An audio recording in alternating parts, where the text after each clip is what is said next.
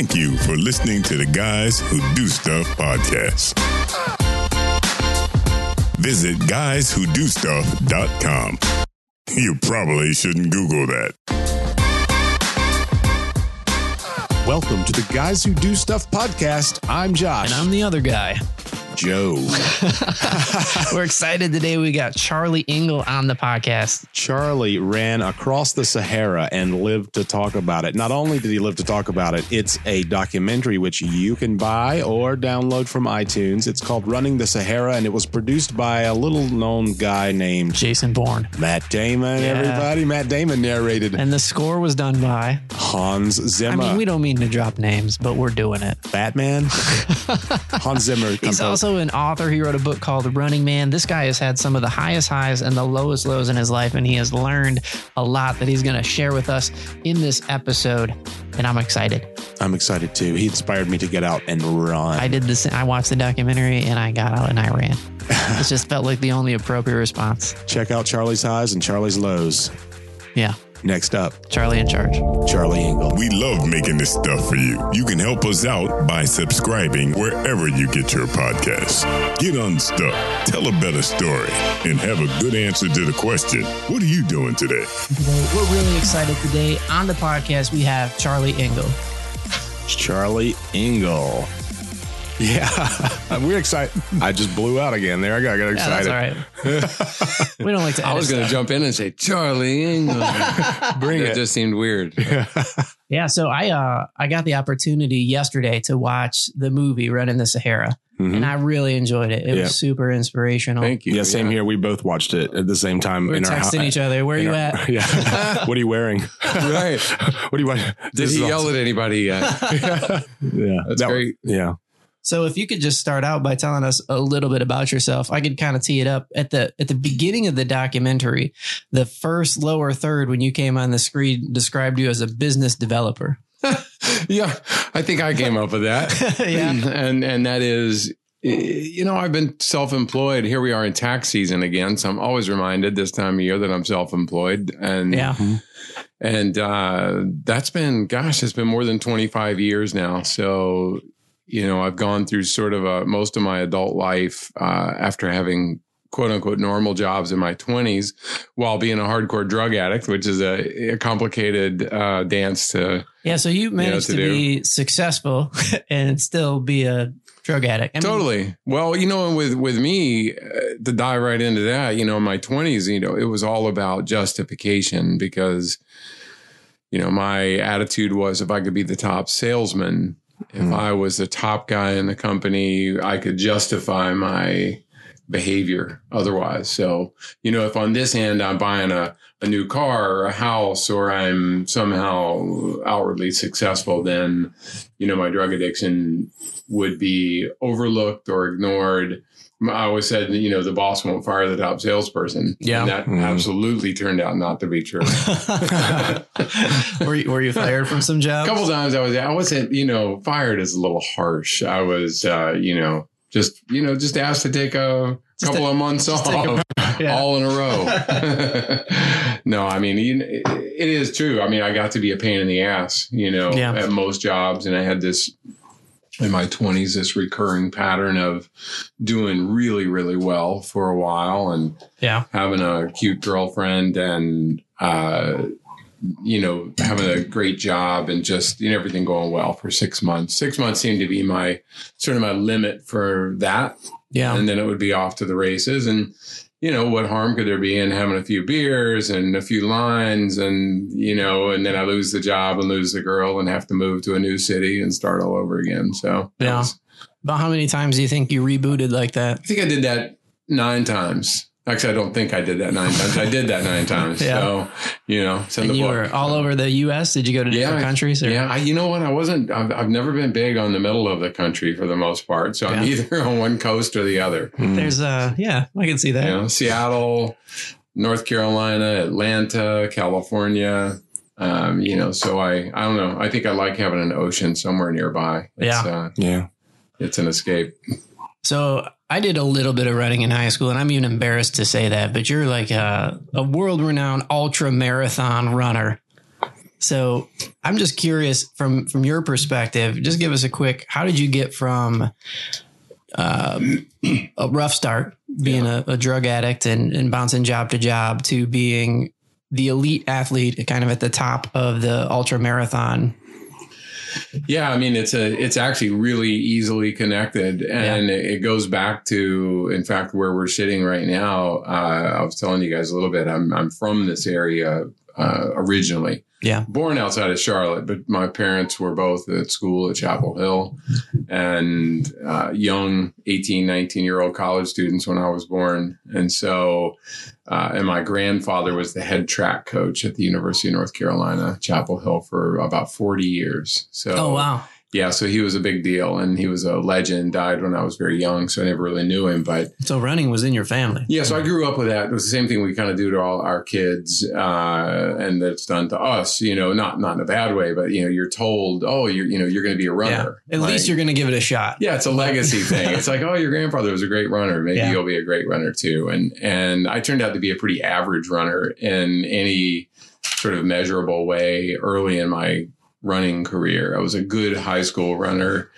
You know, did well in the conference, the state championships, those kinds of things. Yeah. Went on to be an an above average marathoner. But I always tell the joke that you know when you're when you're running, excuse me, when you're running 200, uh, 255 or whatever, when you're running sub three hours for a marathon, most people say, wow, that's really good. And then you're like, "Mm, okay, like the top people at Boston or, you know, that puts me a thousandth place or not actually today, probably not even that, probably like 4,000th. So Yeah. it's not, you know, for a bit of perspective, it took what I figured out is, um, and really to answer your question, my, my addictions led me to crazy places, but I always somehow I always turned to running. I was a binger. So I would I would just be off the rails for two months or four months or whatever. And when I when I would finally for the hundredth time say, okay, screw this, I've had enough, you know, I need to I'm, I quit. You know, and I Yeah. would mean it sincerely, but I would put on my running shoes and I would it was a combination of getting in shape and probably punishing myself to a certain degree. You know, it was Yeah. almost a little uh, penitence to. Yeah, I read in an article you call it penance. A little. Yeah, you know, it's a it's a funny thing. I I knew, you know, you can cause yourself pretty. I don't mean I was hurting myself. I was just making myself suffer from because some because I felt like I deserved it, and and it did, you know, it did serve in a way to keep me alive because I was I had a big problem, you know, when I when I was out, I would be out for you know days or weeks at a time without sleep and just I you know I just I didn't have an off button. So when at 29 years old, I finally got sober, and after an incident where um, just after my first son was born, and you know I was counting on him to basically save me. You know, I thought finally, you know, I have this other person in the world that's counting on me, so surely, surely for him, I could stay clean. Right. and that's not how it works you know? So a couple months later there i am again on a six day binge and people shooting at me and the police going through my car and just a, a disastrous situation. And i i realized in that moment that really foggy moment that it was the you know the clearest thought i ever had was you know what my son can't save me like nobody's coming to save me Yeah. i've either got to do this myself or not. And and I, I looked at it as I had to choose between living and dying, and hmm. I chose running. Hmm. I'll, ch- I'll take C. It's A or B. I'll yeah, take C. yeah. Yeah. Some people would consider running some form of dying. I think, right? Yeah.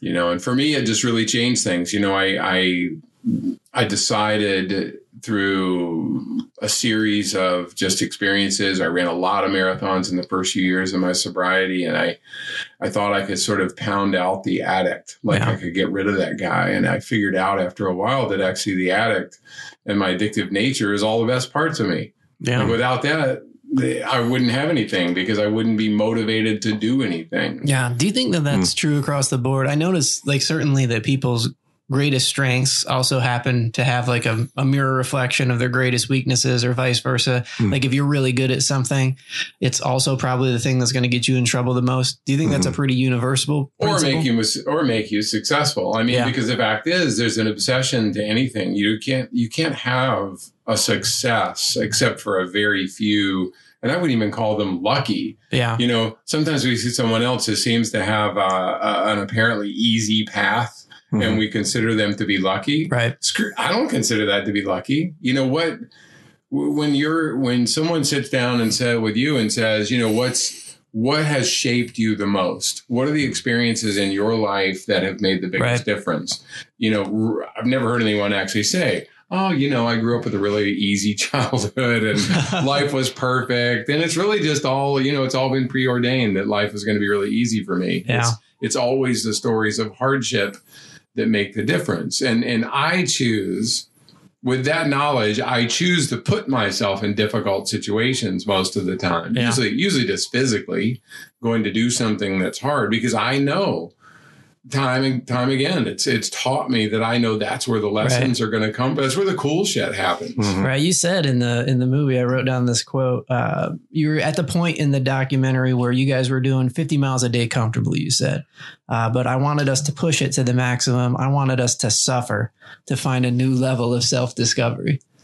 I, you know, I wanted to be empty. I mean, it's the way I looked at it. I still Yeah. visualize this today, and and it's no it's no different for me today. There are times when I I want a, a do over almost, where I just want to like clean everything out and get down into the corners and scrape that shit out and put something new there. And you know, I wanted to finish that run across the Sahara Desert knowing that I was completely empty Right. and that there wasn't anything there wasn't anything left. I wanted to be different. Why would you take on running almost 5,000 miles across the harshest place on the planet and want and have the goal Yeah. be So you could I be like, be the "Oh, same guy I was when I started. or that wasn't too bad. Yeah, that wasn't it was terrible. fine. Yeah, that. How was the trip? That was all right. I'm thinking about going back. I don't know who came up with the quote, but I always thought it was really it's just two words, just die empty. Like as a as Yeah. a principle of a way to live your life. Like you want to leave nothing on the table when Mm. it comes to the way that you and I think it seems like you kind of have that model for your life. I absolutely do. And it, and it is, look, it's not that I don't want certain things. You know, I'd like more security sometimes. You know, every once in a while I Yeah. wake up and say, man, be nice to have a bigger, fatter bank account or something like Yeah. that. And that, luckily, I'm happy to say that thought is really fleeting. And then I'm like, okay, well, Yeah. you know, I'm getting ready to go run across Africa or something. And so that's not going to put a lot of money in the bank. But Right. you know, but it is about. I'm, I, what I'm happy to say is uh, I'm, um, you know, I think I'm with my kids are a great example. Okay, so they're both in their 20s now, and as you know, the proverbial millennials, they want experiences. Yeah. you know, they're not buying TVs and cars and things like that. They're Buying they're trips They're going on. They're going places, Yeah. right? And so everything that they're focused on is going to have you know a new experience a new adventure learn something do something and and that's just a you know that tells me i at least did one thing right as a, Yeah. as a parent and you know my mom did the same thing for me you know she taught me she taught me how to think not what to think Mm-hmm. and I think that that's such a big distinction and not, not to pick on parents who, you know, we, we think as parents that we're, we're giving our kids guidelines or morals and ethics. And very often all we're doing is giving them ours and our, those, those things as we see them aren't necessarily Right. you know what our, our kids need to make their own decisions otherwise they don't um, you know they don't really feel it themselves and so I, I that's the greatest gift my mom ever gave me It was just the ability to to think for myself make Yeah. my own choices and not you know and and to think you know not to just accept but to think my mom was a classic uh you know question authority type of a person Yeah. I think you maybe got that from her a little bit. absolutely 100 percent So- I'm curious just a little bit more about the the documentary. I think because it's fresh in my Mm, brain. yeah. Um, how did that come about? Like you have a great idea. I want to run across the Sahara. I'm going to Yeah. get a group of guys together. We're going to have this expedition adventure. It's going to be amazing.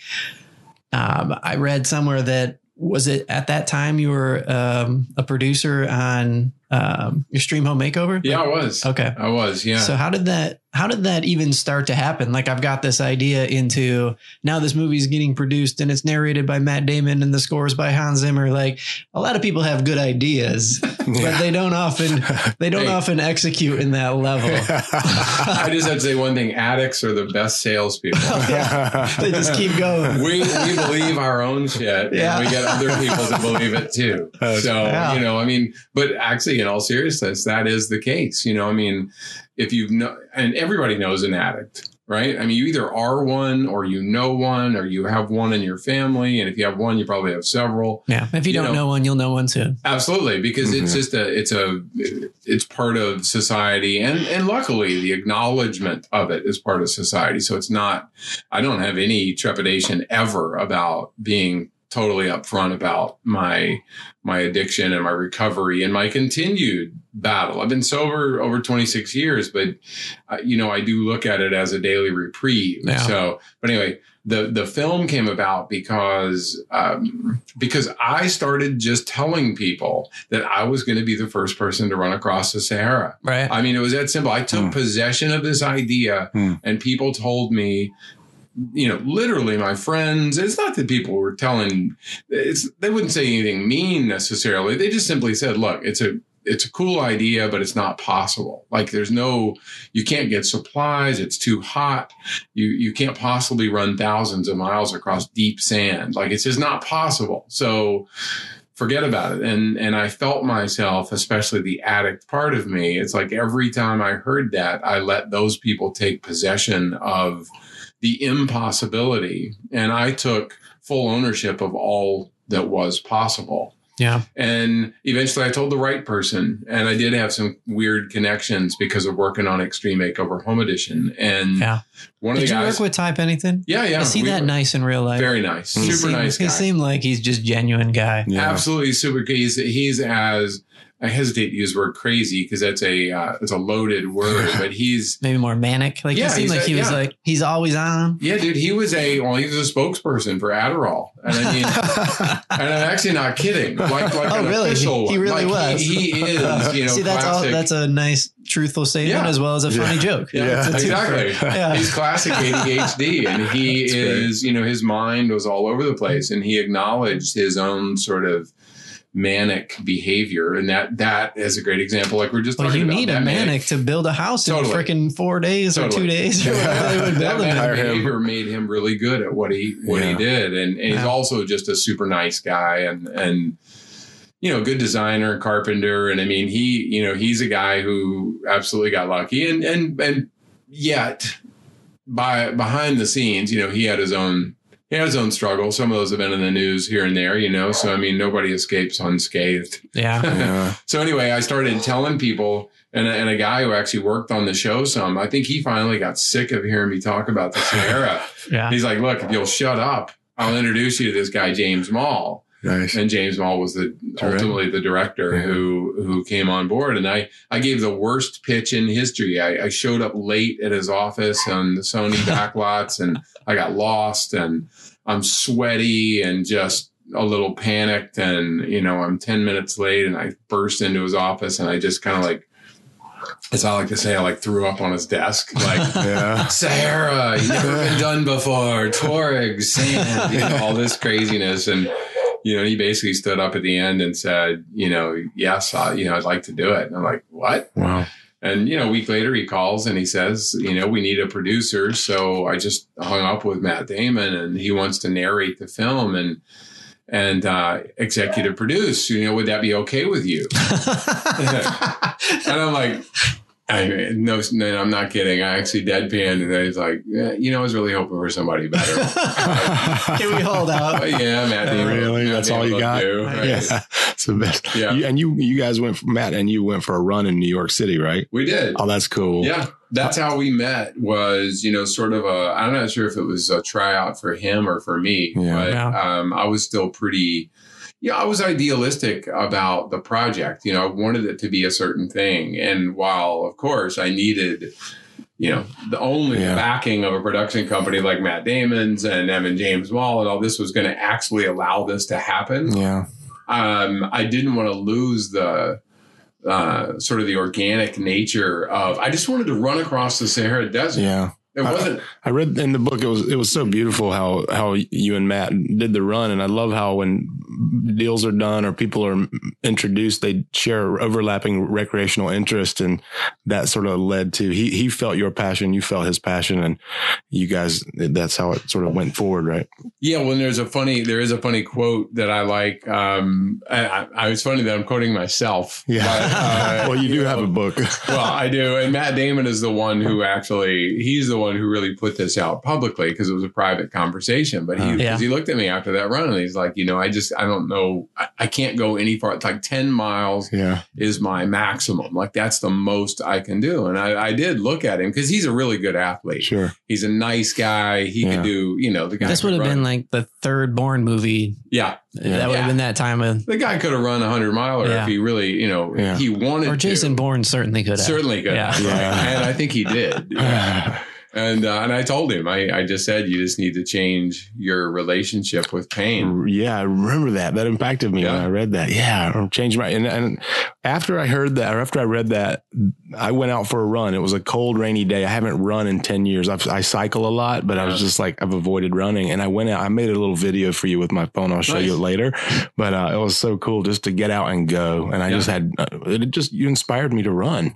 That's great. Yeah, That's great. Thanks for saying that. Yeah. Yeah, it's important. Wow. I mean, it it is a look. I'm not a nuts and bolts coach. I'm not going to tell anybody, you know, how far to run on Tuesday. Mhm. but but I can tell you why you should run. You Yeah. know, and that's the people assume that I like running. I don't actually like running that much. I like I like what running gives me. I like Mm. where running takes me. I like the results of running. And Yeah. and again, the I think that's the way most people feel about exercise in general. yeah, Like, probably. Yeah. Although, you know, there's that euphoria you get when you're in the midst of it sometimes. Yeah. Mhm. But usually, like the quote unquote runner's high, which I don't even know what the hell that means. But, yeah. You know, if that comes, that comes long after. That's about endorphin release, you know, normally after stopping something Yeah. and you know and to, to not not get too uh, overly dramatic here but the sahara desert is the greatest example of why i run and why i like to do these big projects is you know when you drive i've driven into you know i've been to 50 countries and a lot of them impoverished and certainly not not like here. And you drive into one of those little villages somewhere in the middle of Africa and and people will inevitably come at you with their hands out Yeah. uh their you know whatever it's just not their fault they've just been programmed you know Right. Mhm. people Europeans or white people or whatever come to their area you know they're bringing Yeah. something. Money's just falling out of their pockets. Yeah. Just stay close. you run into one of those villages on foot or on a bicycle or something like that all of a sudden you are not different than them Oh wow. and the engagement. I mean, Yeah. running across the Sahara, I never one time had anybody like come at me like, "What do you have for me?" Yeah. Probably because I didn't. I looked like I didn't have anything, you know. But but you know, we had this experience of of organically running into these villages. You saw, you guys saw Yeah. in the movie. Yeah. People they didn't know we were coming. Mhm. Like this, this and they all started running with you. Yeah, Yeah. the kids would spot Just us. They're like, "We're doing somehow. this. We're running hey, now." Hey, there's Yeah. He's and one we- of us. and we would run through the village and, and the kids would run 5k or 10k out of the village out into the middle of the desert with us you know i'm i'm kind of worried at first You're like, maybe you should go back, kid. Right, and they finally just like wave and turn around and go back. And like, where does that happen? It doesn't. Yeah. Imagine if I ran through Cary and a Yeah. bunch of kids came. Yeah. like the Pied. Piper. You Yeah, get I'd be- arrested for I'd sure. be in jail Yeah. in about like a minute. Yeah. you know. So those are It the takes like two experiences. kids, and the cops would be like, Yep. Yeah. Yeah. yeah, those are the experiences that that you know when I boil it down. I, I rarely talk about like the physical undertaking, even though people got you know we ran two marathons a day basically for 111 consecutive days Wow. without taking a day off. And so yes, the physical part of it was necessary to become the the the person for me anyway for to become the person that I needed to be during the experience so that I could fully appreciate it. Right. So back to what you were saying about you have to change your your understanding or the relationship you have with pain. Mm. That was the quote. Um, I've heard a similar thing, but it was from a different concept. It was from a, a book called Presence that I was reading not too long ago, and she was talking about fear and changing your perspective of fear to excitement and just that mental shift and how that can and that can do something. What is it like to change your relationship with pain? Yeah, man, it's everything. Honestly, it's everything because comfort is overrated. You know, I mean, it's a it's a mantra of mine. Comfort is very rarely a compliment. Like you look No. comfortable. Like that's Right. kind of a Yeah. backhanded. Like Yeah. why don't you get off the couch? Yeah, yeah. yeah. you look too You know, comfortable. if that's your especially as a goal like when did that become a goal i don't even understand i don't even understand Like understand financially, like people want to be comfortable. Wasn't it human Yes. nature to be comfortable and then life shakes us up and then we want to be comfortable again? yeah well yes and so there's physical comfort there's financial comfort there's emotional comfort Mhm. you know we're we tend to always be looking for something else and well i do Yeah, me too. you know, I think again, the people who are truly comfortable, I wouldn't want their lives if if I if I got paid to take it. You know, Yeah. I really wouldn't. It's not. It's, I'm not Yeah. just paying lip service to that. It's like that's not interesting to me to spend my time feeling um just secure. Right. It's like what what is that about? You get one shot at this this whole thing. So when I say change the relationship with pain, it's it's about um by the way, too, I actually blame the invention of like the electric can opener somewhere around the, the mid 50s. that was the tipping point. yeah, somehow we decided we are now just too Lazy. tired Yeah. to Too tired. open our own cans. I need a tool for the that. regular way. Yeah, I just need something to put it. And then it's like every invention we had in the world was was uh yeah was for to make our lives easier. Now they just put two in a, in a baggie that has a pre-tour thing. You yeah, just- exactly. Got it. You it. know? Now we have all this technology that just makes us bat nut crazy. Yeah. Yeah, there Yeah, are some right. funny like inventions. Like Like. I saw one at the store was like $150 for an electronic wine bottle opener. Like who Oh needs to God. save Yeah. who needs to save that amount of time? Yeah. Yeah. It's really that's like four or five twists, man. That's Yeah. really that's gonna burn up my forearm. That is crazy. Siri, open my beans, please. yeah, there's gonna be a Could you smart just, home can. Just opener. eat them too. I don't feel like having a bowel movement tomorrow. So just, you know, I'm just gonna skip the whole thing. No, but I, I think that the, the the, you know the goal needs to be much more, uh, and it can be anything. It doesn't mean a physical. You know, starting and anybody who's started the new business, anybody who's ever had a kid.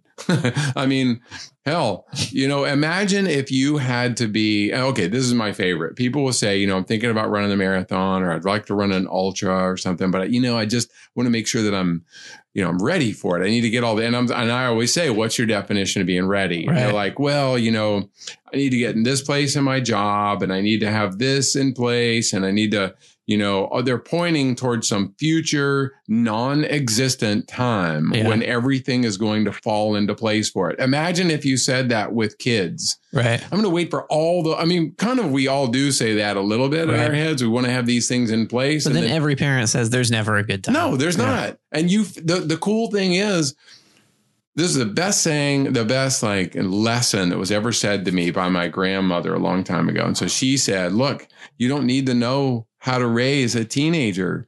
You know, when your kids are born, you just need to how know how to like. You just need to deal with a newborn, and like as that kid grows, Yeah. y- your understanding grows. You know, Right. tremendously, and that's the that's the beauty of the way the cycle works. You don't Mhm. you know, a business or a, or running a marathon even, you don't, you know, most people anyway, don't, you don't start by worrying about the 20 mile run you have to do on the weekend and training. You Yeah. know, you just got to get your ass out the door and go for a run Yeah. and, and begin the process. I And- also promptly went out for a run after finishing the documentary yesterday. nice. I put on Very the good. shoes. I'm like, this feels like the only appropriate response now.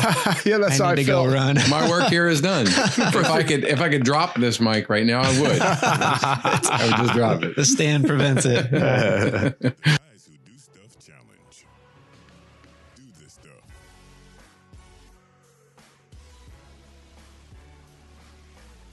We interrupt this interview with Charlie Engle to bring you an update. Yeah, and the guys who do stuff challenge category. So Joe and I have been back and forth about this certain commitment, and There's been a lot of talking off mic, yeah, uh, a lot of. Uh, feeling out I out. guess what it feels like is, do we have the time to commit to this challenge? Yeah, so Joe approached me about it. Let's, hey, hey, Josh, what do you think about running a marathon uh, as a challenge? And I said, oh man, the time commitment and the, the immediate excuses, excuses. But I think Joe's onto something here. I think we're just gonna do it. I think we need to just do it. So if you stay tuned to the end of this episode, Charlie even talked to us a little bit about how to train and how to get up out of your head, and uh, he was even gracious after the show ended to say he would he would go running with us at Umstead if we wanted. All right, here we go. So keep this short and sweet. Get back to the interview. We We're are going to start. We're going to start training with Charlie Engle at Umstead Park, and we're going to run a marathon. We're gonna run a marathon, and we're gonna start as a nice precursor. We're gonna do this beer run coming up in Cary. yeah, yeah. Let's drop that one right here. Beer run, Cary one mile every quarter mile. You drink a beer. That Yeah, really and I think sound. it has to be like a, a high gravity beer. I Oh, think their goal is to make you vomit.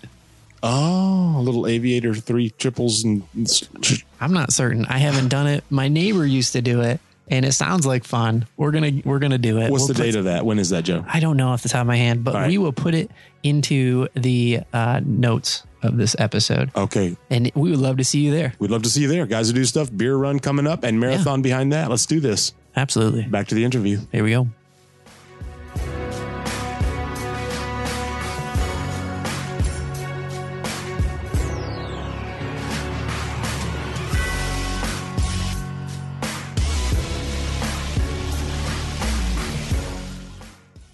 How are you seeing the world now with ultra runners and the popularity of these younger folks that I mean they get a lot of glory and all this nowadays. What what is your what is your take on that? How do you how do you see yourself um, these days uh, with that all that going on? Yeah. Yeah, that's a great question because it's a, the sport has changed a lot and uh, of ultra running especially. And and while running i mean interestingly numbers for marathons and for like ironman triathlons have actually dropped not significantly but starting around 2012 those sports have been losing Oh, really? participants. Yeah. And ultras have been skyrocketing. So you know here's how i sum it up uh, you know, I did this. Uh, I'll keep the story short, but I, I did a talk in uh, Des Moines, Iowa, years ago, and uh, about ten years ago. And there's about 500 people at the pre-race dinner, you know, the night before. And I had people stand up if it was their first marathon. And this kid is right in front of me. He's like 18 years old, and so I picked him. And I said, "So it's your first marathon, you know, tomorrow. Are you nervous? Like, you know, I think you're gonna be able to do it." He's like, he takes the mic and he's sort of this laid back. He's like, "No, man, I, I ran a 50 miler last year." I, I like snatched the mic back from him and like, sit down. And and I said, wait, okay, let me get this straight. So you did a 50 miler last year Yeah. first without ever having done a marathon, and now you're doing a marathon. I'm like, what's up? And he takes the mm-hmm. mic back and he's like, he just looks at me totally deadpan. You think I would have set this up? and he goes, dude. My mom ran a marathon. and and you know and i get his point i mean that was like that drew a big circle around it you know it's become interestingly it's still marathons are tough like uh, running a marathon for your best time especially Yeah. that's one of the hardest things i've ever done because you are you're like maxed out for however long that is you know Mhm. three hours or four hours or whatever it might be. And so it's it's very difficult. Whereas ultras are a lot more about I call them thinking thinking person sport because you have to it's all about hydration and nutrition and body maintenance along the way and like you you have to have a plan. You can't go run 50 or 100 miles without Yeah. a plan. Kids, young people, shouldn't call them kids, but especially in their 20s, like these superstars these days, they don't know that. They don't know anything. They just go out and kick ass in these races. And it's, you know, I, my, my old joke in the 90s was, you know, you needed to be alive long enough to understand how to suffer properly Yeah. you know, and these 24 year olds don't know shit about suffering, Yeah. right? Oh, and they yeah. but they're just out there crushing it.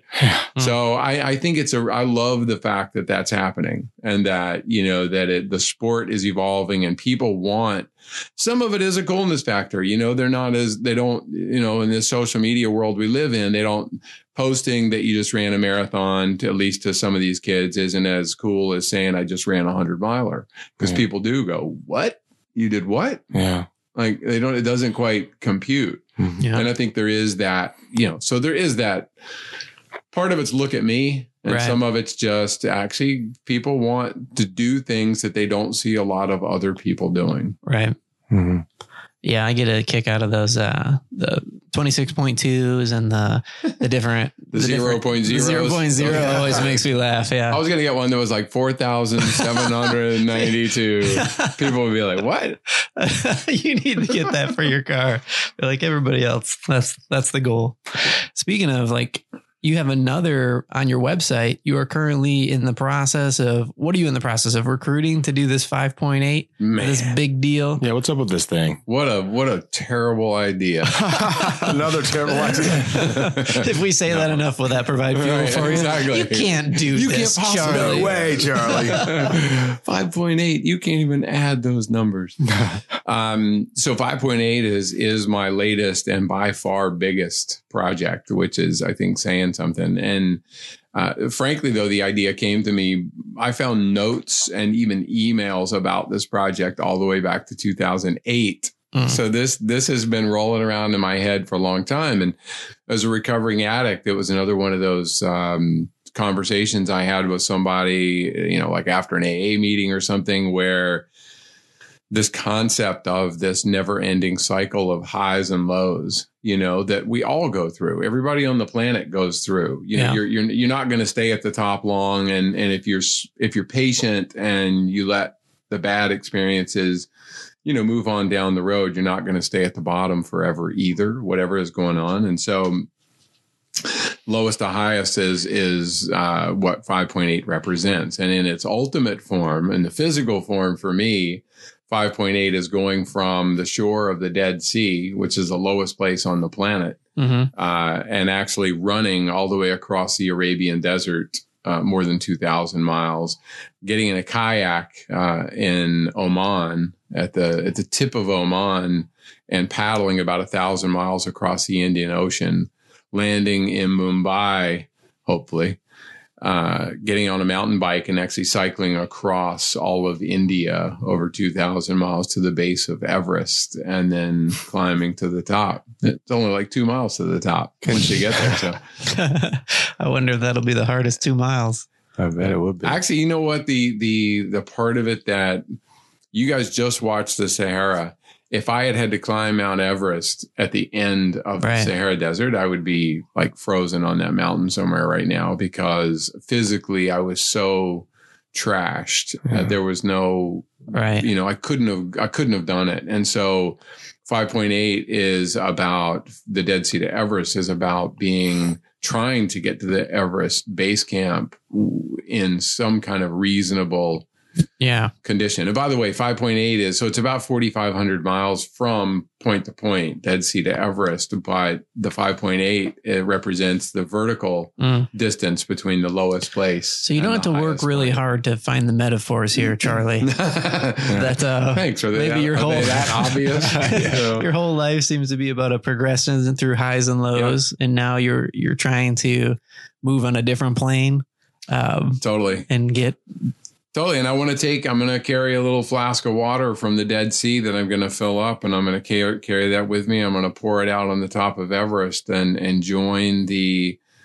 uh, proverbial ends of the earth. And it's a symbolic Hmm. uh, joining of those two points because it's, you know, look, it is, this, this is only, um, you know, we got a certain amount of time on the planet here, Right. and I want to see as much of it as possible. And I, I don't look at these things as physical undertakings as much as, you know, I, I'm, I like to call myself a, not to be too grandiose, but a cultural explorer because I'm way more interested in. Nobody wants to see me run that far. You guys watched the movie last night, The Sahara. uh, it would have been a different movie if we just watched all the running. Yeah. Oh my God. Well, how tedious would that be? I don't want to watch that. You know, I mean, why why would anybody want to watch me run 50 miles a day? Yeah. Plus, I'm a, you know, I'm a shuffler, you know, we're I'm an incredibly efficient runner, and and what that's a really polite way of saying I'm not pretty to look at when Yeah. I run. You know, it's this. You're not expelling No, extra energy I'm for not. 90 degree mm. angles and looking pretty. No, from the knees down, I look really good. Like, Yeah. You know, I'm just it's all about just continuous forward movement. And and in the in the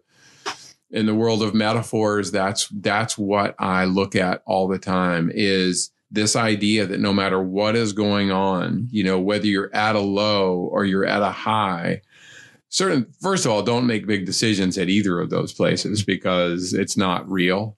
You know, you you you don't Yeah. you know, you don't make some, yeah, you don't make a crazy decision when you're at a terrible low place, uh, ending jobs or relationships or things like that. And you kind of also don't do the same thing at a high because neither of those things is going to last. Mm. You know, we're going to spend most of our time in the, in the middle ground to Yeah. some degree. And, you know, it's about, it's about continuing though to put yourself in positions to, to learn more, to hopefully impact some other people and, and get them to understand that this isn't about seeing how easy you can make this life. Yeah.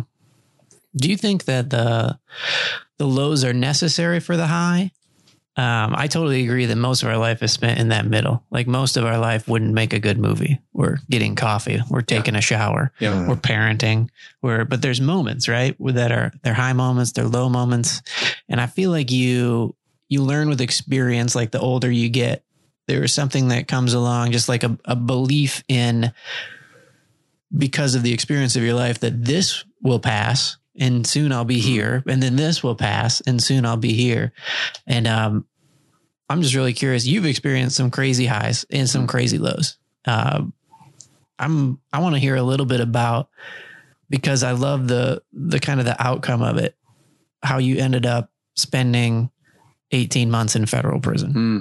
You have to have the lows. So I mean, there isn't, you know, it is as simple as without the lows, you've got nothing to gauge the highs against even. Yeah. And for me, well, not just for me, for you guys too, and everybody listening, you know, we have this combination of things. Lows, lows are a combination of uh, self-inflicted wounds Yeah.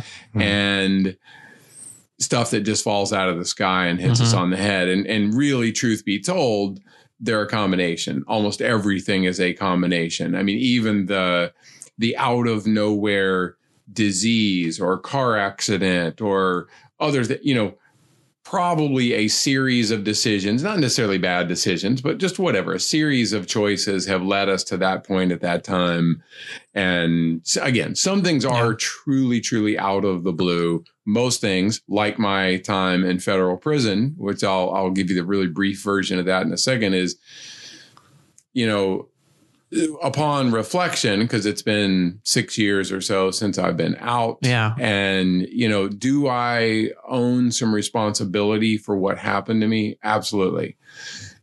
D- Was it was it fair? Was it just? Was it any of those things? Absolutely not. Hmm. But so that's not, you know, Yeah. that's not the so my goal is to always approach everything self-inflicted, thrust upon me, whatever it is, with the same curiosity, an, Hmm. an, an open heart and a freed mind, and to try to look at the difficult situations. And I know it sounds cliche, but as an opportunity for growth, but like for real. Yeah. And I, and I had been saying to people for years in sobriety, you know, I was 19 years sober when I went to prison. And I had been saying to people for years, life is all about, you know, who you are can only be revealed when everything falls apart. Yeah. Like, well, that's easy to say when everything isn't falling Mhm. apart. And then it was finally like really my turn. Hmm. Usually I was saying that to somebody who just, you know, had another relapse or, you know, something terrible had happened to them. And it's, it's consolation, right? You're Yeah. trying to say, look, you're learning who you are. You know, these are experiences that will help you.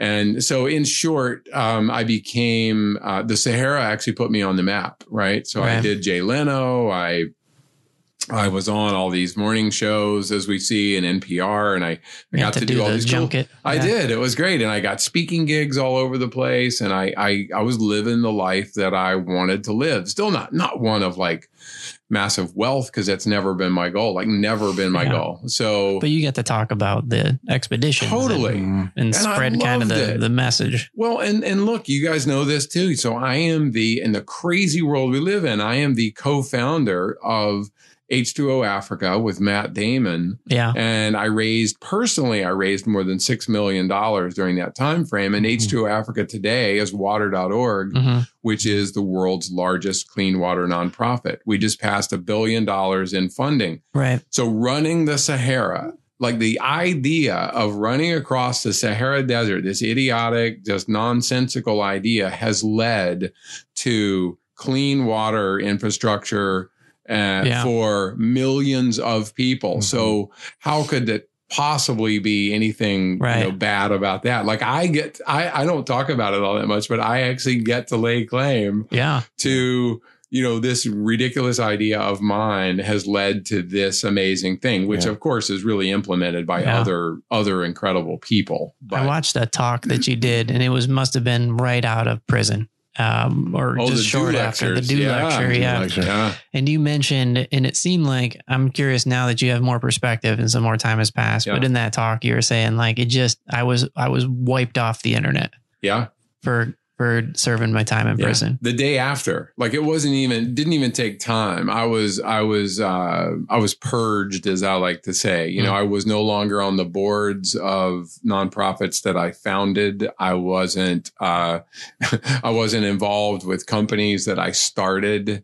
I unfortunately we see it every day. You know, we Right. do live in a in a time, and maybe it's always been this way, and we we kid ourselves uh, otherwise. But um, you're guilty, especially these days. If you're accused of something, you're guilty. It really it, it's it's pretty much impossible to, Right. for anyone. From a consequences standpoint, the Yeah. accusation is enough. most people only read the headline and, and the byline. You know Mhm. what I mean? Most people don't get past the the first paragraph of something. Yeah. And so if the federal government, uh, you know, indicts you as they did me, Right. uh, Most of us don't really, I think, fundamentally believe innocent until proven guilty. Most of us, our No. default is like, well, if they have enough to bring an indictment, right. Yeah. they obviously know something that I don't know. Yeah. Yeah. Well, and, and that is, you know, it's, uh, and I won't get on my, uh, my stump today to talk too much about that, but, you know, so I became, the Sahara put me on the map and I basically became a target for a single IRS agent in Greensboro, North Carolina. And so that guy,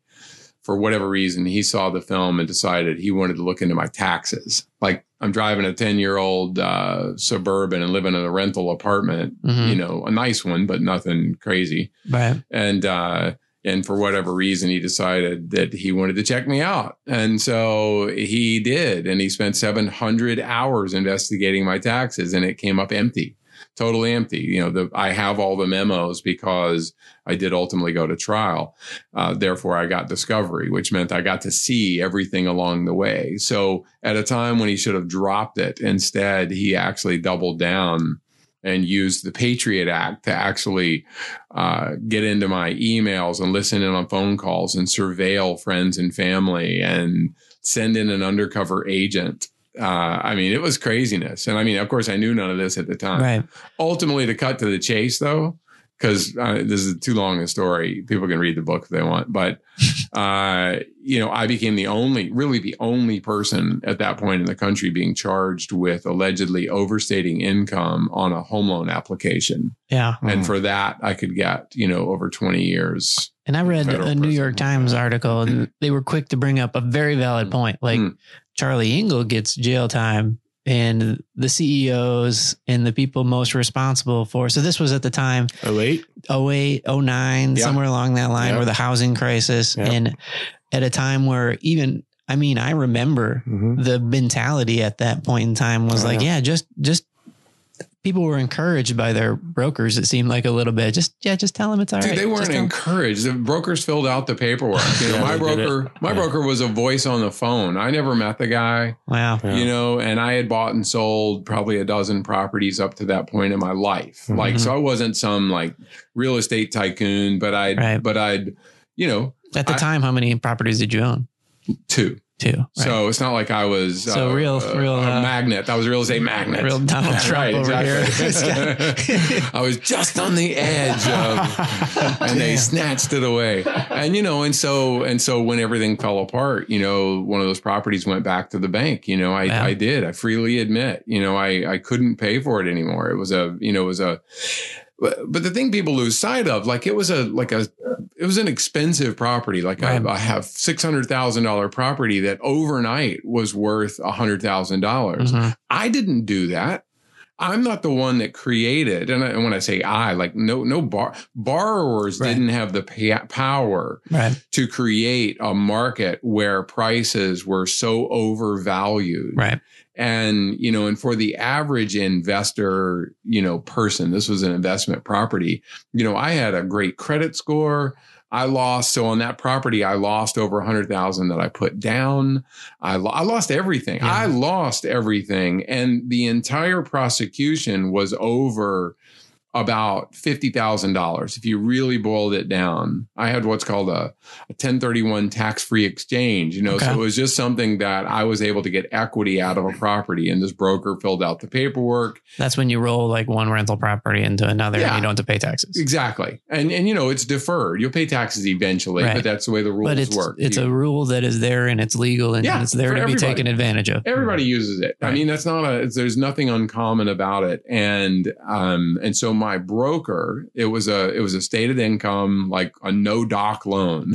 no docs is just like what it sounds like. There's no documents. Like yeah, you're fine. Go on Right. through. I had a good credit score, and at that point, you know, again, I didn't Right. make the rules, but but it, the old joke was for them, if you had a pulse, you could get a loan. Mhm. Like it wasn't. Everyone knows it wasn't difficult, and Yeah. unfortunately, you know, for me, sometimes people will look at me and say you shouldn't have, like, be- because I'm a visible person who went through this thing, Yeah. just like about 15 million other people Right. and you know and, and we would have uh, we would have prisons full anyway long story short which is too late already um, i fought it i went to trial because i wasn't going to admit to something i didn't do and you know what i was actually found not guilty Wow. of providing false information so I wasn't found guilty of providing false information because I didn't.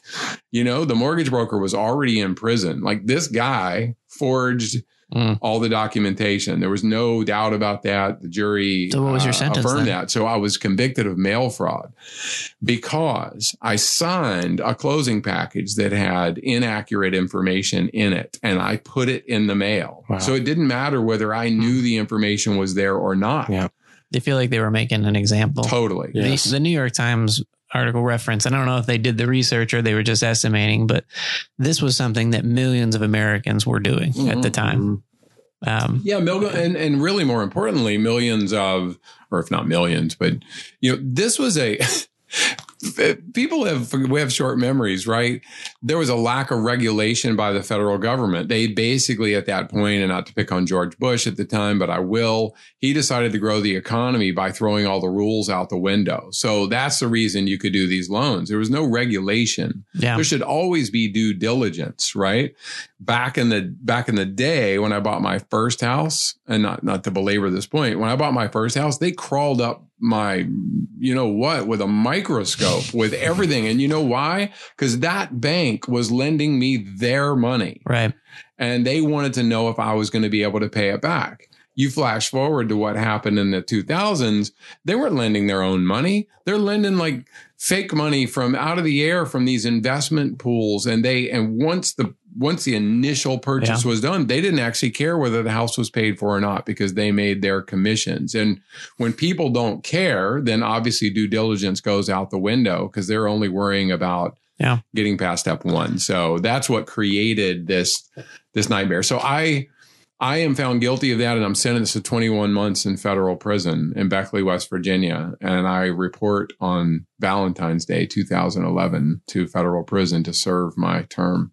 Mm, happy Valentine's Day. Thank Day. you. Yeah. Yeah. Cupid. Yeah. I was a little concerned, you Yeah. know, about being a Valentine Yeah. day, but it just seemed like, not that there's anything wrong with that. You know, it just seemed like, uh, Not the right. You wanted to spend the holiday that year. yeah, yeah, you know, no, but it was, it was a scary day for me. Well, you're so detailed in your writing. I was so impressed at the way you tell a story, and that Thank was you. yeah, and the, even the prison days and how many of those inmates were inspired by you and to change their lifestyle and stop eating gravy and biscuits every day and get out on the yard and go to the track and Yeah. How many know, laps on the track was a marathon? It was a quarter mile track, right? Yeah, it was a quarter mile track. Yeah. So I mean, whatever that was, I know I ran Badwater, so it ended up being some ridiculous. uh, oh my god, I can't believe I can't remember the numbers. So, so it's four laps to the mile, so Mhm. four hundred laps to a hundred miles. And so I did something like 581 laps or something to do 135 miles for See, I can't Badwater. keep count like that. That would be my biggest fear. I'd be like, I, I, I can, now I can't even remember in my own book that I describe. Um, what's funny is the draft I wrote of this book was about 750 pages. oh, really? For my 300 page book. And so consequently, um, through the editing process, Right. sometimes I forget what actually ended up in the final book because I, I don't, you know, Yeah. maybe it'll surprise you. I don't Well, sit around and read my own book. Well, I've very you often, did. You so. did. You did narrate it for I did Audible. do that. Yeah, yeah. I had to audition for that too, which I always Did found you? to be funny. Yeah. You had to audition to be Charlie Engle. Yeah, I did. Right. I I'm like, Who it. else is going to read? Yeah, when I saw it's read by the author, I'm like, great, boom, press play, and I was like, oh god, he can read too. This is great. He's telling me that I'm like really enjoying it. And Running Man, the title of the book, that name was picked up when you were in, right? Like that was. It was. Okay. Yeah. Yeah. I still remember the guy, Anthony, who, Yeah. who yelled across the track, Where you going, running man? Where you going, Running Man? and that was it, you know, and it, it just stuck. And uh, Wow. I was sort of that crazy guy. You know, when I got to prison, I was scared and, and, I was pissed off is what I was. Yeah. I was I was angry when I got there because this wasn't Mhm. right, you know, and it took me about 2 days to figure out and this is as a long-term sober person. And so I, I interestingly I was the most well-equipped person to go to prison ever. Wow. You know, with years of sobriety and and years of running really long distances, I sort of knew how to handle difficult situations. And Mm. So it took me a couple of days to understand that I could not, I wasn't going to get through this if I did it in bitterness and Mhm. anger. And I was, I wasn't going to make it. And so I, I did, I flipped that switch and I decided to be, to be curious about the situation. I'm Yeah. like, I'm here. I, I had that sort of like out loud conversation with myself, with myself. I'm out running around the track and the rec yard. And I basically said, you know, fair or unfair doesn't matter. Mhm. You are here in prison and you are not going to leave until this sentence is over. Yeah. So get over it and figure out who you're going to be in this place. Hmm. And I started to run and that, that Yeah. sort of as usual just changed everything. And you were pretty good at basketball too, I see. Thank you for that. That But you, I- but you missed en- you missed enough free throws not to get your ass kicked. Dude, and I, you know, you one of those in the funny? The guy in that in that story Yeah. in the book, Yeah. Big Mo, Yeah. This you know six six uh, African American Yeah. who looked mean as hell, but was the nicest guy Sure, ever.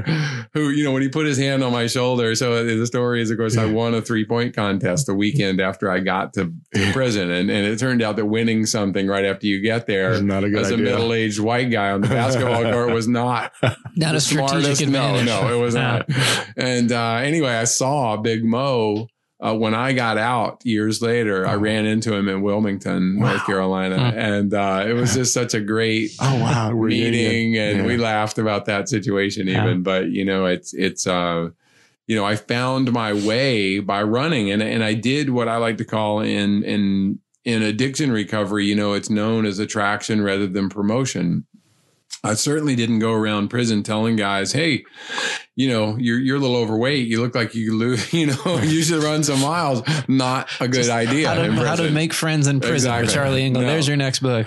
But- Immediately win competitions All right. and insult the body And mass index them, of the yeah. yeah of the population and and but slowly guys started coming up to me after a while and saying hey you know and they didn't know who i was in there i mean i was nobody in there and they would come up and just say hey can you teach me how to run can you help me because you know what they saw was the results of running for me they Mhm. saw me getting through a really hard situation and using running Yeah. as a tool Yeah. for God, just decompression and health and not just physical health, but mental health. I mean, Yeah. it, it, it saved me. It saved me. Running saved me time and time again. And it, and it, it still does today. Yeah. I got so many questions. Bring Yeah. on. Keep going. I know I know I'm running too long. You started with the idea of penance, uh, or we were talking about it earlier, and you are running for penance. And I'm curious, are you running for something different in the 5.8?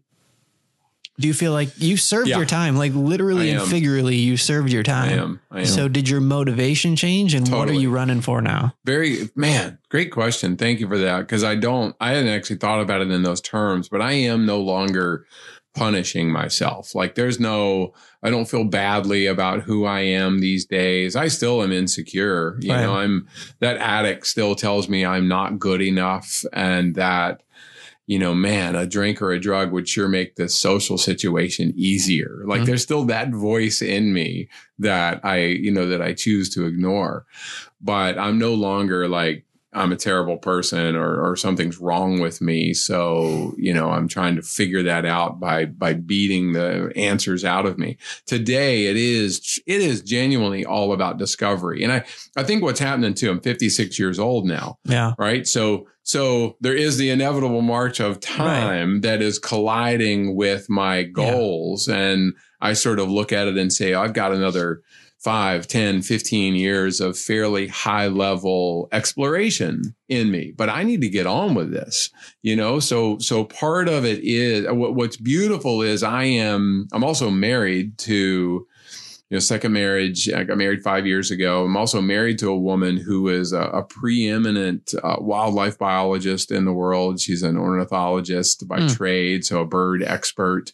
And, you know, she lived in the Amazon for years. I, I consider her like the, the Jane Goodall of the bird world. And Oh, so, yeah. she lived with the birds. yeah. And so we have this, they're a lot less dangerous than gorillas but you know, we, you know, we have this, um, and not to overshare her story, but she's been through some hard, she's had cancer a few times and, and when she shouldn't have survived. And yet here she is. And so we, we sort of bonded in a way over mutual suffering and we understand the value of time. And Mhm. so we try to spend our time going to the corners of the planet to discover new things and it's cultural exploration. I mean, what is there Yeah. in the world other than learning about other people, maybe trying to make an impact and help other people?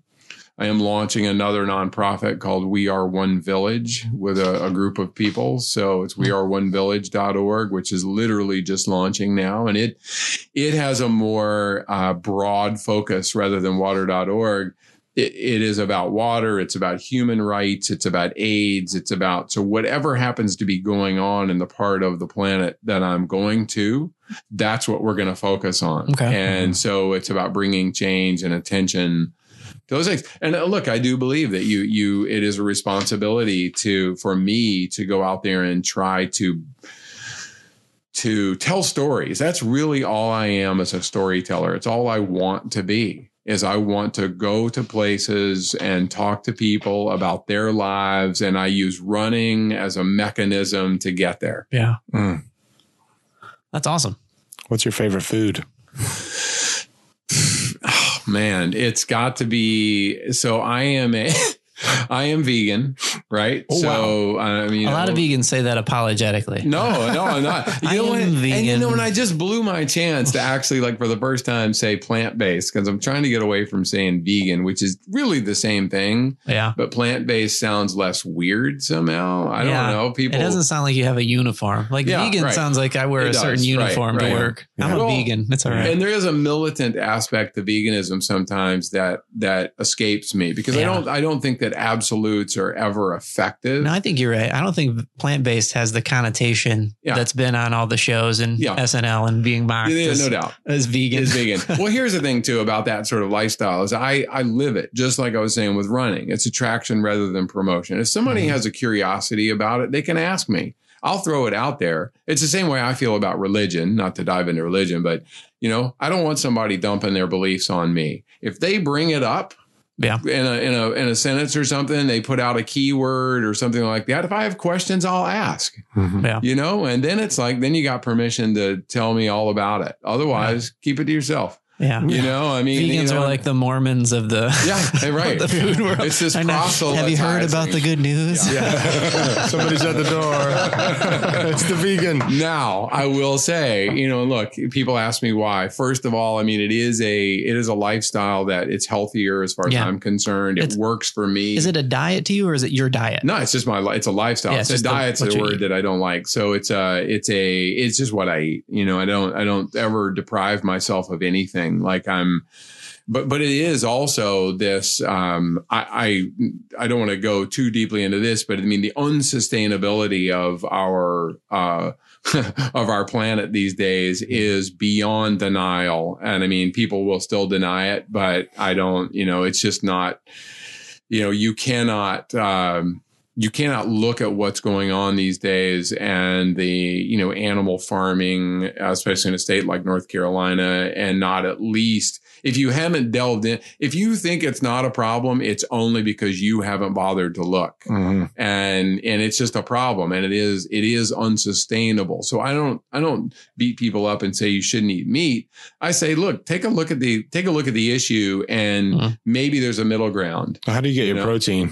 Yeah, and, and you know that's the question, right? And what's funny is I get so much more protein. I mean, over 100 grams of protein a day, uh, and so much more than than meat eaters because you know animal protein first of all is incredibly inefficient. So I get it from nuts and legumes, and uh, yes, I eat. I eat, as I call it, fake meat. So, Mhm. like, uh, you know, there's a company out there um, called Beyond Meat that's like my go-to these days. So, uh, my wife doesn't actually like. She's been vegan forever, and I don't like. She doesn't like fake meat because she didn't like meat to begin with. Oh yeah. So, like, why would you replace something that you didn't actually like? So, she's not missing it. She's not like, missing I grew it, up in the South, you know, so it's Yeah. not like I miss it necessarily, but Yeah. I'm not bothered by, you know, the texture of it, Yeah. you know, or whatever. But I, you know, so protein is easy to come by and most, you know, most vegetables. I, I do use an organic non whey protein.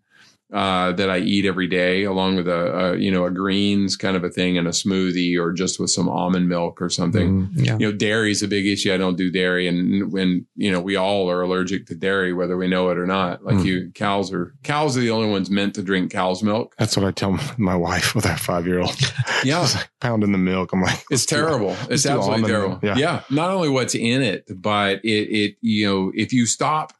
And not to like tell you, I'm not telling you how to parent, but if you want to like get one over on your wife here a little bit or prove a point, Sure. give your kid almond milk for a month. Mhm. all right. Just switch over to almond milk and then give them a glass of regular milk. Yeah. and you know, and basically watch them just you know shit their Yeah. pants for two days That's funny. because Yeah. that's what's going to happen. They're just going to spend all day every day farting because you know that's that's what dairy does to our system. It's not a it's not an accident. The only reason it doesn't happen all the time if you drink it all the time is because you're you know your body's fighting to adapt to it, you know, to neutralize this uh Mm. these crazy things that you're putting in. Maybe we're being set up for flatulation tax. it's not just cows, guys. It's a guy. It's coming to So humans that's too. what they mean about gas tax.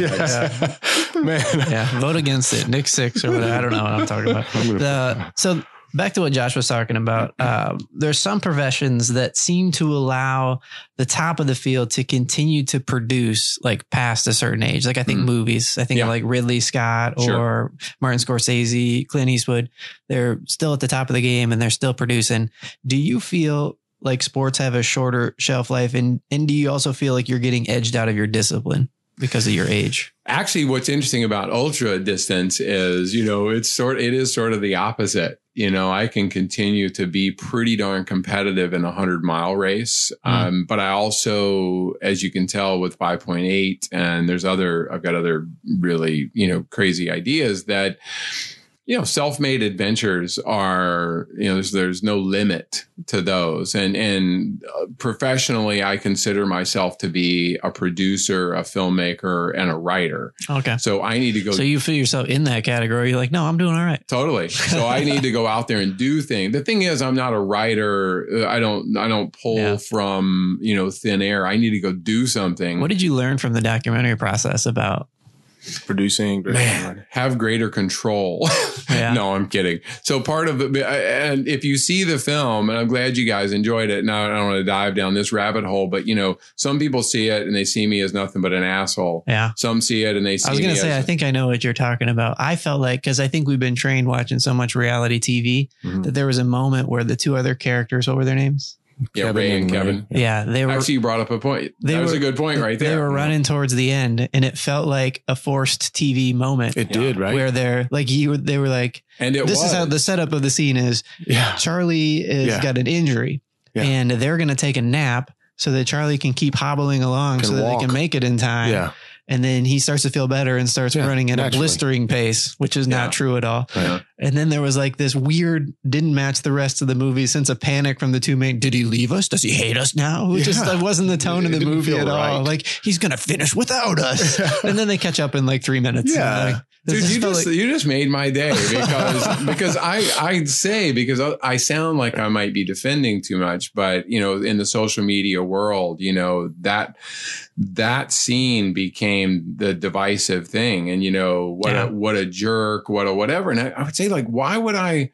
Why would I basically pull these guys Yeah. for over 4,000 miles across the desert and Yeah. leave them on the last day? Like, if I wanted to script, how can I make myself look like the biggest Yeah. dick in the world? Yeah. That's how I, I would do convinced it. this guy who wants to quit over and over Right. again with loving To speeches and hugs and encouragement. And you can do it. Don't quit. Believe in yourself. And then I'm like, gotcha. Right. And this was, you know, this was a, there's 500 hours of footage. And once that footage got into the editing room, um, you know, a very creative editor, you know, told what he felt like was the most compelling story that he could tell.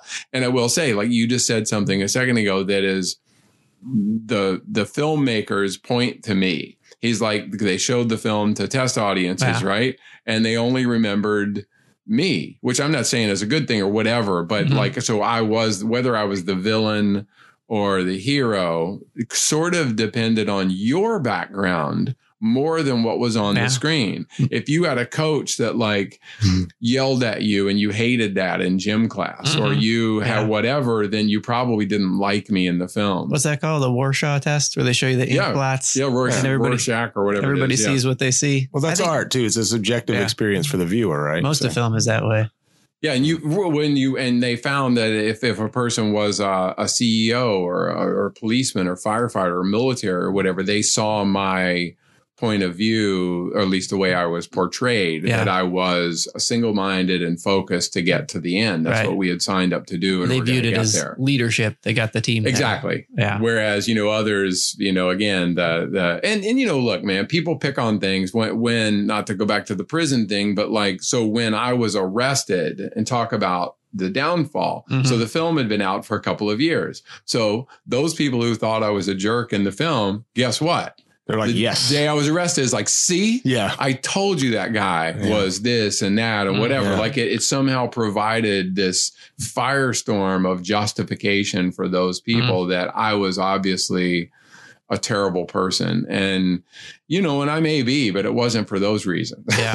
and, you know, and it, and it is, look, I, I don't blame, I actually don't blame people for that. And w- what I found was, and I think this works in business as entrepreneurs, everything. People are going to have opinions. And what I have learned in this day and age is if you, it's not that you don't rebut it or whatever, but if you argue too much or if you are foolish enough to respond to a negative comment online, you, it will be a never ending cycle of people Yeah. taking shots at you. So what I like to do is actually respond by agreeing with people. Cause most of the time, if they call me a jerk, There's a nugget of truth in there. totally like I am, you know, my wife teases me because I like to generously say I'm like 90% nice guy and 10% asshole. And she's like, eh, you might have your ratios off Yeah. a little bit there. Wives have an insider track on the ratios where most people might be like, it She's creeps like, up a "Eh, little let's bit. call it 70 30. and you know and so certainly that part of me so the people that Yeah. say that you know they are hitting a target because they because there is that part of me that says am i is that what i am yeah. like maybe i am yeah i am because here's these incidents that prove that i'm an asshole but we're not you know we're not all hopefully. I mean, I don't think any of us, we're not all anything. Yeah. You know, we're, we're that thing in a moment or in a phase or, Yeah. Or in a relationship even. I mean, there, there are times when it just is for whatever reason, that situation brings out, Right. you know, the worst in us. And, and so the idea is continuous forward movement always and to have a certain level of acceptance. Um, the other thing I would say about that is, and I, I, I'm, I know I'm preaching to the choir here.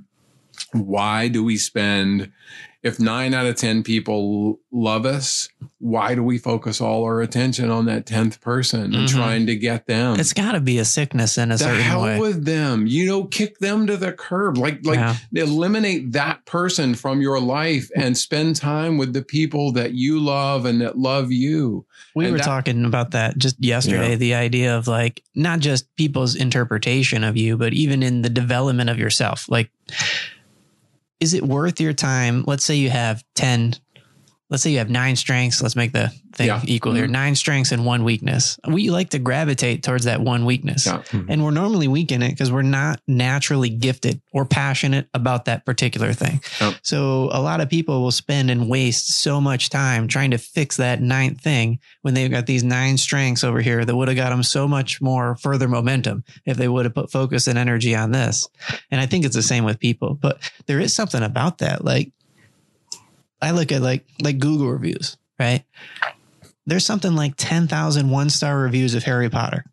So you can objectively say that Harry Potter is a good book based on how every kid has read it. And like my daughter's a giant fan. Yeah. And um in I do I do some work for small businesses and and they'll get one star reviews every once in a while. And it- the eye wants to go right to that. Yeah. But they're like one for every 25 five stars and nobody goes in the middle anymore. It's like you're five stars. You did it. Congratulations. One star, idiot. I hate everything about you. Yeah. You're the worst. I hope this hurts. No You threes. know? Well, you do this podcast long enough, you'll feel some of that pain yourself. Oh, 'Cause yeah. it, it won't matter how good a job you're doing or whatever. Eventually, you know, someone will say something hurtful, either either because they actually mean it or just because that's just the way people are. You know, Yeah. they they they feel power in that you know that Yeah. negativity and and i'm happy to say i don't spend any time i don't spend any time there i do you know if i'm unlucky enough to come across a negative comment somewhere you know it it still it still bothers me. I'll, I, I will be remiss if I didn't say. So I'm I'm launching. You know, I work for Spartan Races also Okay. these days. Oh, have we talked about that? No. No. So anyway, I'm working for Spartan, and I have been for a while. Joe DeSena, who's the founder of Spartan Obstacle Course Races, is a friend of mine. We've known each other since the '90s. So I came on board this year to launch a a 12 race uh, trail running series Cool. for them. So no obstacles except ones that I can make you jump over or whatever out there in the woods. But but my my point of this is once again that's it's put me in the spotlight and all of a sudden I'm uh you know I'm working with the man you know the corporate the big corporate giant that's going to come in and smash all of the little you know local mom and pop trail like races. somehow the success of Spartan diminishes your joy from running in the morning. yeah Like it's like and, and you know it's it's funny so i've had that experience again lately where i've had to like just set, set aside the negativity from yeah just it's a small it's a really small group of people that needs to always find something to complain about Yeah. and Yeah. and the fact is you know what spartan is doing in that situation i don't know if you guys have ever done a spartan race but you know it's no, welcome but I have watched the TV show. Does Yeah. that count? it's welcoming new people into the sport Yeah. because they're five, they're 10k and half marathon trail runs, and it's like Yeah. getting people and out it's there. teamwork, which is Yeah, it's, it's in, it's good TV. It's the. TV show. Yeah. because you're rooting for yeah, him. totally, totally. So anyway, I've had that experience again recently where uh, you know I put myself out there publicly, and Yeah. every once in a while somebody's going to shoot arrows at you. So All right, here's my big question. okay, I've been waiting All for right. it. Oh man, oh no, It's kind of a bit philosophical too, uh, but I don't do philosophy. okay. Well, then it's not philosophical. it's just a regular Yeah, question. right. I think everything I said today was philosophical. yeah, pretty pretty heavy. Go ahead. All right. So uh, we've been talking about highs and lows. Yeah. Do you believe that there's a one to one ratio? Do you think you need to go super low to get super? There seems to be a correlation. There's not a lot of people that have spent the majority of their life in average Hmm. and then done something that left an imprint on a lot of people. Yeah. Well, I, oh, man, I love the question because isn't it interesting how the vast majority of people who are who are wealthy or would outwardly even say they're wealthy will tell you the story of the time they only had a dollar seventy Right, right. Like Dave Ramsey runs a really popular Right. party. He went Yeah. bankrupt, or Yep, Trump, or whoever. They've all been. Yeah. Yeah. Trump's the only one who doesn't actually brag about being bankrupt. Yeah. You Yeah. know, he, he pretends somehow as if I don't know, he's always been successful. So um, but you because most people do take pride in the fact that they've weathered some storms. Yeah. And so I but I I do think that in general that that okay, it comes down to you asked it's philosophy. Optimism is true moral courage. Mhm. All right. And that's not my saying. That's actually Ernest Shackleton, uh, polar explorer from the early We'll cut that out. We'll just 1900s. make you sound really smart. Thank all. you. I don't want anybody to like say, you didn't say that. And the point of that is Oh, great. Our anybody, first one star review. Charlie Engle's lion. No.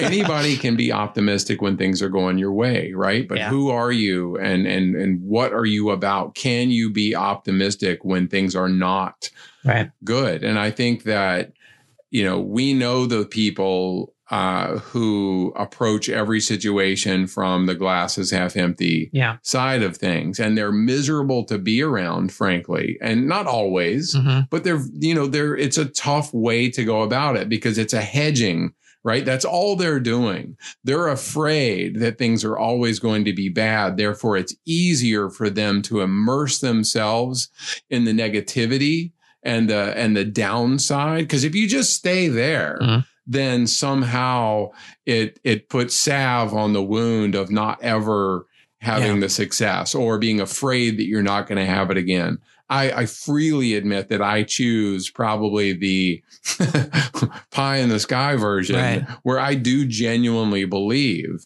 that good is going to come out of hardship and Yeah. that that in fact I need to seek that hardship in order to have any appreciation for the the awesomeness in life. Yeah. Hmm. It might not be binary. Like you might not be able to manufacture it, but it seems like from listening to your story to put yourself in a situation like I'm going to run from the lowest point on earth and then climb Everest. It seems like you're doing everything you can to put yourself in a situation where you can have a mountaintop experience. Totally. And failure is a necessary um, side effect or, or the likelihood of failure, I should say, Yeah. is an absolute. If it wasn't, if there was no chance of not succeeding, then Mhm. why the hell would I do it? Yeah. We just had a guy on the podcast last week, Andy Andrews. The episode just just went out and he was he's in the tennis hall of fame. He has an athletic background. Mm. And um, he said he doesn't he only learned from the from the setbacks. Yeah. Like that's the only time we grow. We Yeah. don't we don't grow when we're everything's great. Yeah. Mm. And, and, you know, most people have to find their way to that honesty or they never risk in, un, they never risk enough to have the experience for themselves. Like I have no, No. I, I, It's I like don't winning wanna- the penny slots. Yeah, you got 30 bucks. Yeah. And whereas the loss, if you lost $50 in the penny slots, you would feel that loss. Most people Yeah, would. Because you would have lost straight for like four days. Yeah. Yeah. All right.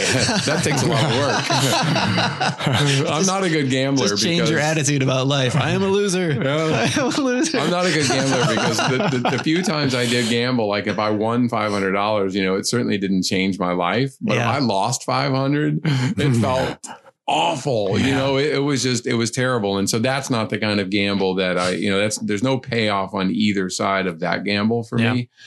But you know, I, I think that it's it's about not wasting your time you know not seeking comfort and not not not having the desire to Oof. yeah okay i'm gonna say this one this one thing so and this is not being critical of parents so i don't want to get letters you know or maybe it is i don't know maybe i don't care. Um you know why would you work hard to to learn and become a fully formed human being yourself then in your 20s whatever ha- start having kids and abandon all of your dreams and and suddenly switch everything that you want positive in your life to your children. Like somehow shift all energy and focus and hope and joy and everything to your kids instead of doing a combination continuing to chase your own dreams Mm. go because you're not you're not teaching your kids to follow dreams by abandoning yours Mm. Yeah. that doesn't do anything so find a way to continue to shoot for the stars for the things that you want to accomplish in your own Yeah. life while supporting your children to follow you know to find their own dreams not Right. not live yours and and so and i'm you know it's a it's a tough balance Yeah. and and only age and perspective gives me hmm. you yeah, know it can the- be uh, tough as a parent too. Another component of what you're talking about is we all know that it's the failures that cause us to grow, yet we have in a desire as parents to protect our kids Yeah. from the failures. yeah Yeah. And we kind of know mentally we should let them fail, but we're kind of looking for like like PG versions of failures for our kids. Like, uh, oh, you didn't get the A plus. yeah here's your gold star anyway you know so don't so we teach them don't worry about it i'm going to give you a gold star no matter what Yeah. because i love you Well, that's how ultra marathons work, right? Everybody gets a trophy. Just exactly showing up. Well, and that's a, that's the thing is is you know, and I think I did a pretty good job with my kids. I think they would say the same. There's some things they would, you know, they would tell you that in some ways they'd rather I was around more when they were little because I was going a lot, both with work and my chasing around the world. Um, but what they are now in their 20s, what they're doing is they're out there now, Mhm. like they're not afraid to go try anything. That's and, awesome. I, and I think that that is to me that's that's a great payoff for you know for that because just because you're an adult doesn't mean you have to abandon. You know, I get I get the thing all the time is people say I want to run an ultra, but I got two small kids. I'm like, what? How? Where did the correl right? Where did the correlation between those two things? You know, that is a cop out if I've ever heard one. You know, there is no place on the planet where you can't figure that out. You Yeah. know, people all over the world do indeed, like literally carry their kids on their backs while they work. You know, you can Right. find a way to run a 50 miler, you know, six months from now while still not doing permanent damage to Yeah. your children. It's a convenient excuse. It Speaking is. of convenient excuses, uh, Yeah. so part of the show is Josh and I like to challenge each other to do stuff. And I said, man, we're talking to There we Charlie go. Engle. I feel like you and I should run a marathon. And Josh's response was, that seems like a lot of work. That's a big commitment. to be honest, I mean, we have, we have other uh, goals this year. I'm working on things. Yeah, I mean, He No, I'm didn't- just, I'm just harshly he didn't say, dude, right my now." mom ran a marathon.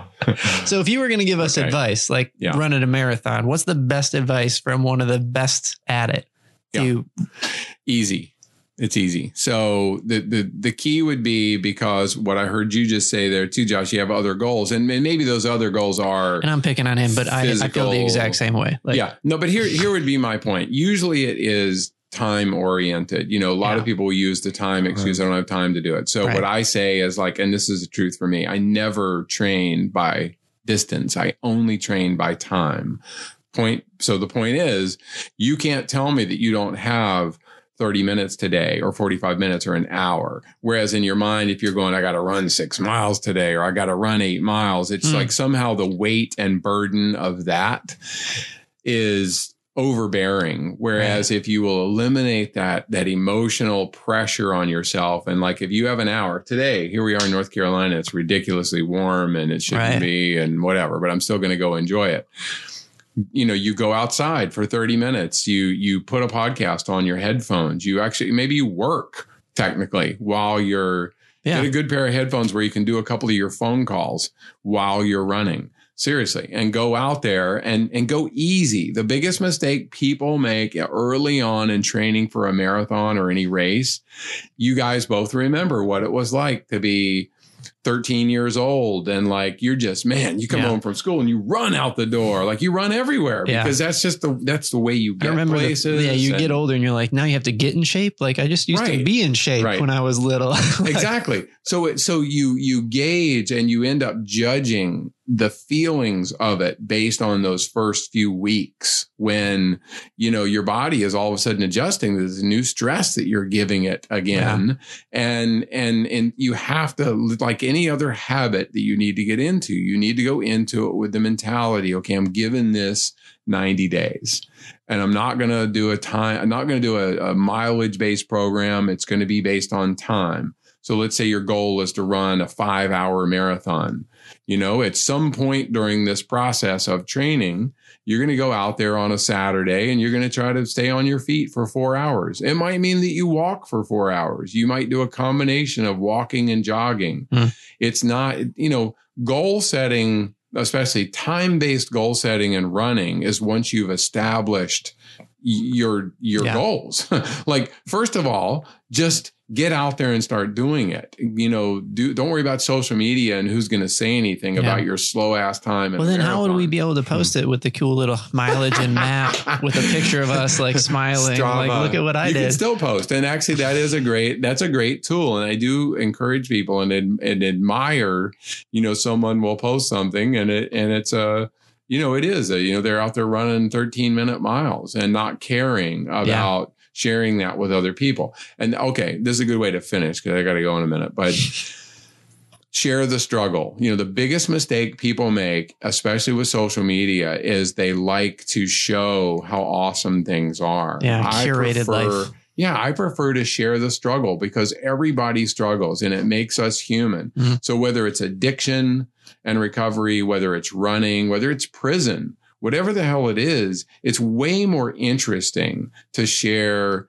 The, and it can't be all struggle too. Look, we also get on there and there's people who are having friggin' surgery every other day or something. And there's like, I'm not saying you have to share every personal right, but don't omit the struggle. Right. And and talk about how today's run sucked. I felt like crap. Yeah. And I didn't think I was going to get through it. And it was a terrible experience. And I hope tomorrow's better. Yeah. You know, do that once in a while instead of, you know, Yeah. I'm filled with gratitude. You know, I'm not filled with gratitude every friggin' minute of the day. I watched day. the sunrise while I finished the four minute Yeah. mile. the point is to hopefully get some of those days, you know, Yeah. a- as we're doing this. You Well, that's know, really, I feel like that's more manageable. I feel like I can devote an amount of time, but it is daunting to, You could train for a marathon on three days a week and you could do it time based. And, you know, yeah, on a weekend, you might have to get up at five o'clock in the morning so you can be home for the kids when they get up for breakfast, whatever. Yeah, Yeah. you might have to make some quote unquote, I'm doing Yeah. air quotes for people, you know, uh, sacrifices, Right. you know, to accommodate lifestyle, but not much. but you're right. Like that's the exact same feelings I had. I was teasing Josh for was when you say it's a big time com- commitment, you mean time Yeah. because that's the only thing we Yeah. really have that is of super Totally. value. Well, and it's also, you know, spouses, you know, people will say, you know, Right. my wife is going to give me a hard time. I'm like, look, g- give me your, give me your wife's number Yeah. because Wives hate it when you're in shape and your body looks good and, um, Yeah. And you're Well, healthy right. and you have energy and Well, and first of all, They hate it that stuff. it- the, the, the point is also to make it fair. You know, if if if your wife isn't also getting time to herself Ah, yeah. to go do something that's fulfilling for her, Mhm. You stay here and watch the kids and do the dishes. Yeah, I'm gonna go you- yeah. run. you've missed the formula already. if that's if that's not happening, Yeah. you've missed the formula already. You have Yeah. a bigger you have a bigger problem. But but usually our spouses, wives or husbands, will say that we are we're happier and we're a better person to be around Yeah. if we are running or if we're engaging in something at least for a little while every day Yeah. that and and again that also teaches the kids Right. right it teaches your kids that you have a life that you have things you like to Mm-hmm. do that are independent from them and that not every minute of every single day is is centered on their lives Yeah. Mhm. Charlie, you're a super inspirational dude. Thank you so much for being on the podcast with us. You guys have been great Yeah. good, you. good questions man you you hit me with a few that that uh yeah good ones This is so good. Thank you, Charlie. Yeah. yeah thank you guys very much uh, i hope i can come back and talk about 5.8 again later Oh man, So, we would love that so yeah, much. yeah, i'm Absolutely. doing by the way the first advent i'm doing this on all seven continents because Dead Sea to Everest isn't enough. So in a few months, I'm Oh, yeah. actually going to be doing Africa. So going from the lowest place in Africa to the top of Kilimanjaro. So that's in June and July. So On your vacation, you'll you'll do Australia. Yeah, yeah, tiny- exactly. and uh, for those who want to follow 5.8project.com. Five point is eight the- project.com. yeah, we'll put a link on the on Yeah, the cool. blog. Thank you guys. Appreciate it. Awesome. So, uh, thanks again, man. Yeah, my pleasure. great. See you again. All right. Have a good day, everybody. We're never good with the sign offs. We usually make fun of how poorly we, we end the podcast and leave that in the show. So why should today be an exception? It's over now. Here, let me try. So right, you get on, get on with your lives today, and go out there and make a difference. Yeah. Or just say like Charlie Engle. Yeah, Charlie Engle. That's it. Do the stuff. These podcasts are getting more and more fun. They are, and you bang your mic way more often lately. Yeah. You must be excited because I I get excited too. And when we introduce people like Charlie Engle, I get like, you know, I make plosives on them. It's like, what am I doing? I get excited. You're explosive. Anyway, so yeah, Charlie was here. I read his book and we watched his movie, and it was just like just such a ride to go on. You recommend the book, Josh? I recommend the book. It's called Running Man. Stellar photograph on the on the cover, and uh, it's Charlie uh, running up a, a, a mountain. It's his memoir. Yeah, it's his memoir. He gave us a signed copy, which was so nice. I'm excited to read it. I am so excited to, to, to read it. Also, I listened to the audio version of it, and uh, he narrates the audio version. So if you're into that thing, into that kind of thing, Audible audio Yeah. book, uh, he narrates it. A couple other things we talked about on the show are more ways to get in touch with Charlie or follow him. His Instagram handle is at Charlie Engle, and you can find him on Facebook at Charlie Engle Runs. Yeah. You can like his page. yeah. He also mentioned the the starting of weareonevillage.org and how he was going to be, and this is a popular theme that people have been doing on our podcast, leveraging what they're passionate about to make a difference Yeah. through what they're already doing. Yeah. And so Charlie's starting this nonprofit and he set it up as talking about how he's going to get involved in the countries where he's currently traveling. So we went and we checked out the website and we're just going to talk a little bit about one of the things that's on there that's super cool. Um, one of the ways he's going to start to partner, we are onevillage.org. Again, there is a vodka company that I can't pronounce. Do you, are you good with Filipino pronunciation? Uh, I'm not sure that uh, it just looks like Vuquo. Vuquo. Vuquo vodka. It's Vuquo the first premier vodka distilled from coconuts and based in the Philippines. Mm-hmm. Now in California at Raley's grocery stores. And for every purchase, WAOV is going to plant a coconut tree in the Philippines to support the reforestation of devastated plantations caused by hurricanes and global climate changes. I just have to say WAOV. Wouldn't that be We Are One Village? Yeah, that makes a Yeah, lot of sense. acronym, so yeah. we are one village. Now, the part I left out, which Yeah. is super awesome, Mhm. is that they're going to plant these trees With drones. with drones. With drones. yeah. Unbelievable. How weird is that? You're just hanging on your backyard. It's like, is that a tree? Hey, there's a drone. Let's shoot it out of the sky. no, Sonny, it's carrying a tree. well, what a cool idea. So, yeah, check that out. There's ways you can get involved there. And uh, we also mentioned in the middle of the podcast that Josh and I are going to do the NC, Mi- NC Beer Mile. We found out some more information about it. It is May 23rd at 5 o'clock. Bond Brothers, I think, is sponsoring it. It's a one mile run in Cary, North Carolina with beer. Yes, you And- you run. You well, this is how this is how it's described on the website. Uh, run, drink, repeat. It's simple. Drink one 12 ounce cup of beer, and then run a quarter mile, and then repeat that four times. The fastest beer mile runner wins bragging rights for the entire year. That's the kind of thing I do anyway on my own, like every week. Is that not how we've been training up to this point? That's our marathon training program. Just like here's step one, drink and run. Step one, yeah. It's weird because it's harder at the front of the Oh. race because you're carrying multiple six packs based on how far you're going. Yeah. You know, but now we're not going to train like that. I'm going to run by time. I'm really like, well, you know, running lately, uh, inspired by Charlie, I went for a run. I'm like, I didn't want to drink. I just wanted to run. And it's just, Yeah, this this arguably sounds like a really bad idea, but also very fun. yeah, Yeah, it's a great to challenge be. for us. They encourage costumes, What are you so, going to yeah. wear? uh, clothes. I don't know. I'm not a costumes guy. You're not a costumes I don't guy. think I own not- a costume. I used to own a pair of uh, uh, their uh, their onesies, like adult onesies. Remember when those were popular? Yeah, I do. But and it was the blue tuxedo from uh, Dumb and Dumber. if I don't, if I wear a costume, which I will because it's costume encouraged, and you don't, you're going to look like an idiot. I don't know if that's that what's going to happen if I look like You're idiot. gonna be that guy at the Halloween party that's not in costume. Isn't there Jay. kind of a? uh, Can I go as a runner? Like wear the really short shorts, like they made you wear in cross country when you were in high school. Why don't you wear a '70s running outfit with the with the headband Well, and now- the jean shorts? Now I got to buy stuff. Anyways, it's going to be fun. All right, yeah, it do is. that. It's, uh, I think it's by the Bond Brothers. I think they're the ones that are sponsoring it. NC Beer Mile. Thank you guys so much for listening. We love you. Keep on rocking in the free world. Thank you for listening to the Guys Who Do Stuff podcast.